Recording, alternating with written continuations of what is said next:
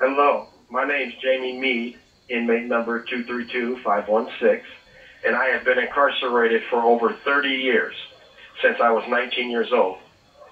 As legislators, I wanted to address you by way of recording because of the importance of you considering the Second Look Sentencing Act in Michigan. This is smart legislation. This allows prisoners who have been sentenced to life, life without the possibility of parole, and long indeterminate sentences to gain their freedom through good conduct in prison, rehabilitational programs, truly changing and educating themselves while they are incarcerated. It does not stop them from serving time. We have to really address that because we are here to serve time. And how much time that a person serves before they have truly changed in their lives is a point that should be considered for releasing that individual. In 1993, I was convicted of aiding and abetting felony murder. I was sentenced to life without the possibility of parole. My co-defendant, who was the principal defendant, was convicted of a lesser included offense and giving 12 years. He has been long released from prison while I remain here serving a natural life sentence. Even my judge, retired judge from the Third Judicial Circuit Court, Sharon Tevis Finch, has written several letters to the Michigan Parole Board and Governor requesting that they seriously consider my release. She even asked for my release. She stated my sentence was fundamentally unfair, and if she had the discretion, she would have only sentenced me to 12 years as my co-defendant received. I possess no weapon. I fired no fatal shot. I did participate in a robbery that resulted in a life lost during a crime. I take full responsibility for that crime. Under Michigan law, I created a high risk of death as the element of felony murder states. There's no getting around that. However, looking at Judge Finch's letter, she stated my culpability, in her opinion, did not rise to a level deserving life without the possibility of parole.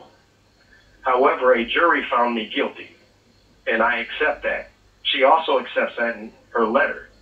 She does not question my conviction according to the jury. She she only questions the sentence that she could have imposed if she had the discretion outside the mandatory minimum laws in Michigan. This is where the concern and the need for a second look sentencing act comes into play.